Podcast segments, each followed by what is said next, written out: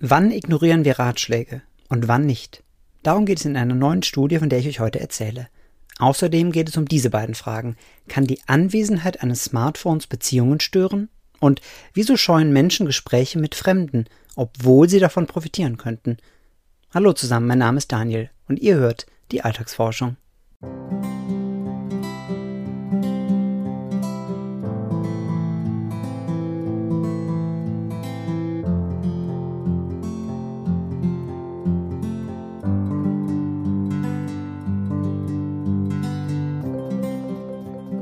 Nehmen wir mal an, wir wollten irgendwas in unserem Verhalten verändern.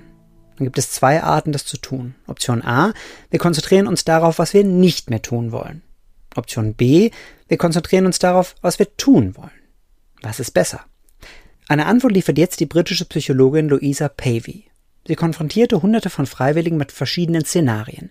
Immer ging es um Verhaltensweisen, von denen wir relativ genau wissen, dass sie uns im Überfluss schaden zu viel Zeit im Internet verbringen, zu viel Alkohol trinken, ungesund ernähren und so weiter. Die eine Hälfte der Freiwilligen sollte sich nun vorstellen, dass ihnen ein Experte, etwa ein Arzt oder eine Ärztin, ein gewisses Verhalten untersagt. Sowas wie, bitte essen Sie nicht jeden Tag Chips. Bei der anderen Hälfte lag der Fokus hingegen darauf, was sie tun sollten. Um im Beispiel zu bleiben, bitte essen Sie nur einmal pro Woche Chips. Verbal ein minimaler Unterschied, aber der zeigte große Wirkung. Lag der Fokus auf einer Einschränkung, lehnten die Freiwilligen die Ratschläge eher ab, als wenn es sich um eine Anregung handelte. Aber warum? Ratschläge können auf zwei Arten formuliert werden. Entweder man legt den Fokus darauf, etwas zu verhindern, sowas wie lassen Sie dies und jenes bitte sein. Oder man legt den Fokus darauf, etwas zu erreichen, sowas wie tun Sie bitte dies und das. Ja, und das hat erhebliche Auswirkungen auf unser Verhalten. Und zwar, weil ein Verbot laut Louisa Pavey zu höherer Reaktanz führt. Das Wort steht für eine Art inneren Widerstandsmechanismus. Er wird ausgelöst, sobald wir unsere Freiheit eingeschränkt oder bedroht sehen. Wer seinen Kindern den Konsum von Schokolade verbietet, der erreicht damit ja vor allem eines, dass sie die Schokolade umso mehr wollen. Menschen, egal welchen Alters, hassen nicht so sehr wie ihre Freiheit eingeschränkt zu bekommen. Und genau das geschieht bei der Formulierung eines Verbots. Werden wir einer Option beraubt, setzt eine Art Trotzreaktion ein. Wenn wir etwas nicht haben dürfen, wollen wir es danach umso mehr. Allein deshalb, um unserem Drang nach Freiheit und Unabhängigkeit Ausdruck zu verleihen. Und so kann die Studie von Louisa Pavey gleichzeitig erklären, warum sich viele Menschen nicht an behördliche Anweisungen halten. Wenn die als Verbote formuliert sind, empfinden die Menschen sie als Eingriff in ihre Freiheitsrechte. Selbst wenn sie wissen, dass sie dadurch nicht nur anderen schaden, sondern womöglich auch sich selbst. Halten sich Menschen also nie an irgendwas, so schlimm ist es nun auch wieder nicht. Denn auch das fand Louisa Pavey heraus. Empfanden die Freiwilligen eine Ansage als legitim, also als fair, vernünftig und gerechtfertigt, dann verringerte das die Reaktanz. Ja, und dann ließen die Freiwilligen ihren Freiheitsdrang eher mal beiseite. Und so zeigt die Studie vor allem eines. Verbote ziehen häufig unerwünschte Risiken und Nebenwirkungen nach sich. Nicht nur im Umgang mit anderen, sondern auch mit uns selbst. Wenn wir ein bestimmtes Verhalten verändern wollen, sollten wir uns darauf konzentrieren, was wir tun wollen und nicht darauf, was wir lassen sollten.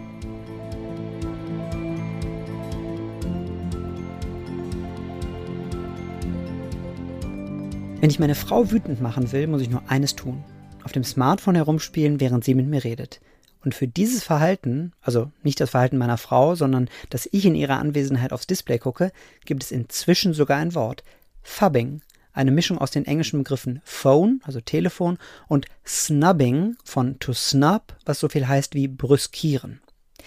Ja, und selbst wenn das Gegenüber diese unhöfliche Geste nicht weiter kommentiert, geht sie selten spurlos an uns vorbei. Es ist sogar wissenschaftlich bestätigt. Fubbing hat Auswirkungen auf zwischenmenschliche Beziehungen. James Roberts von der amerikanischen Baylor Universität zum Beispiel fand im Oktober 2017 heraus, das Vertrauensverhältnis zum Vorgesetzten war bei jenen Angestellten am schlechtesten, deren Chef oder Chefin sich häufig in ihrer Anwesenheit mit dem Smartphone beschäftigte. Und eine Studie, die bald im Fachjournal Computers in Human Behavior veröffentlicht wird, kommt zu dem Ergebnis, die Anwesenheit eines Smartphones kann sogar Liebesbeziehungen negativ beeinflussen. Die niederländischen Psychologinnen Camille Beukeboom und Monique Pollmann befragten knapp 1000 Menschen, die sich in einer festen Beziehung befanden. Sie wollten einerseits wissen, wie oft deren Partnerinnen und Partner in ihrer Anwesenheit aufs Handy schauten und andererseits, wie zufrieden sie mit ihrer Beziehung waren. Ihr ahnt es wahrscheinlich schon. Je mehr der andere fappte, also in der Anwesenheit des anderen das Handy nutzte, desto unzufriedener waren die Befragten. Und zwar aus drei Gründen. Erstens, die Menschen fühlten sich von dieser Geste sozial ausgeschlossen, weil der Blick aufs Handy so verstanden wird, dass das Gerät gerade wichtiger ist als das Gespräch. Zweitens, die Partnerinnen und Partner wurden als weniger ansprechbar wahrgenommen und deshalb fühlten sich die Betroffenen weniger verstanden, bestätigt und umsorgt. Und drittens, der ständige Blick aufs Smartphone beeinflusste die Intimität. Die Menschen fühlten sich dem anderen dann weniger nah. Ja, ja, ich weiß, so fürchterlich überraschend ist die Studie nicht. Aber ich finde, wichtig ist sie trotzdem, eben weil sie zeigt, ja, es kann sein, dass Fubbing Beziehungen schadet. Aber es könnte auch umgekehrt sein, dass Unzufriedenheit mit der Beziehung zu mehr Fubbing führt. Ja, und diesen Teufelskreis sollte man unbedingt vermeiden. Aber wie? Boyke, Bohm und Pollmann meinen, wenn man das Smartphone schon in der Anwesenheit des anderen nutzen muss, dann doch bitte mit einer genauen Erklärung, warum das ausgerechnet jetzt sein muss. Oder indem man ihn oder sie in die Nutzung einbindet. Aber einfacher wäre es doch, sich an eine simple Regel zu halten. Immer wenn wir mit jemand anderem sprechen, in einem Raum sind oder an einem Tisch sitzen, egal ob Kind oder Kollege, ob Ehemann oder Ehefrau, hat dieser Mensch Vorrang vor der Technik. Schalten wir das Smartphone stumm und legen es mindestens mit dem Display nach unten, bestenfalls aber außer Höhe und Reichweite. Was wichtig ist, erfahren wir noch früh genug. Und wenn es nicht wichtig ist, müssen wir es ohnehin nicht sofort erfahren.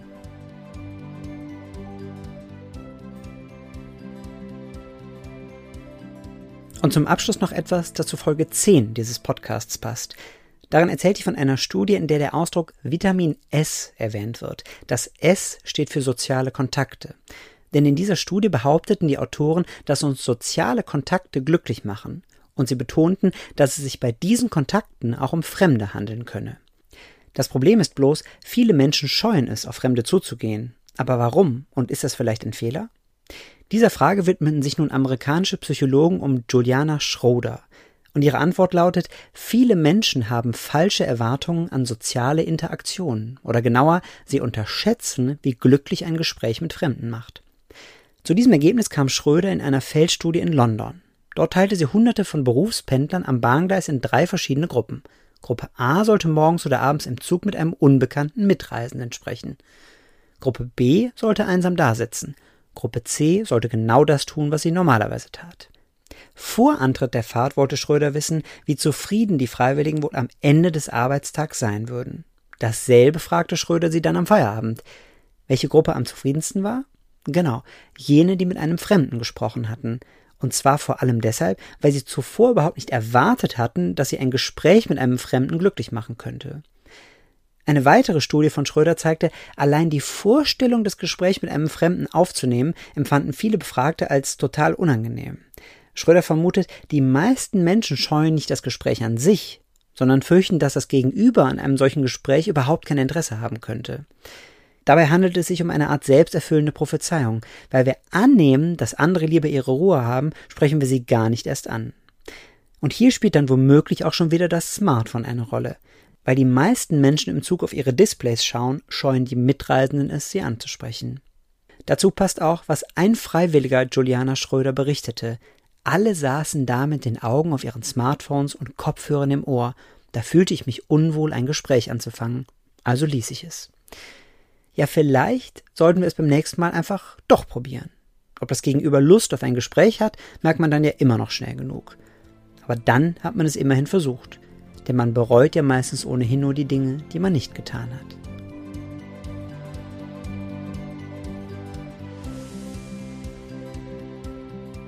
Und das war sie schon wieder, die aktuelle Folge der Alltagsforschung. Ich danke euch fürs Zuhören und hoffe, ihr habt etwas Neues über das menschliche Verhalten gelernt. Die Links zu allen Studien findet ihr in den Show Notes und auf meiner Homepage danielrettich.de slash podcast. Wenn euch diese Folge gefallen hat, dann habe ich noch zwei Bitten. Abonniert meinen Podcast doch bei der Plattform eures Vertrauens und leitet ihn gerne an jemanden weiter, der ebenfalls eine Leidenschaft für Psychologie hat. Wir hören uns nächste Woche wieder. Bis dahin.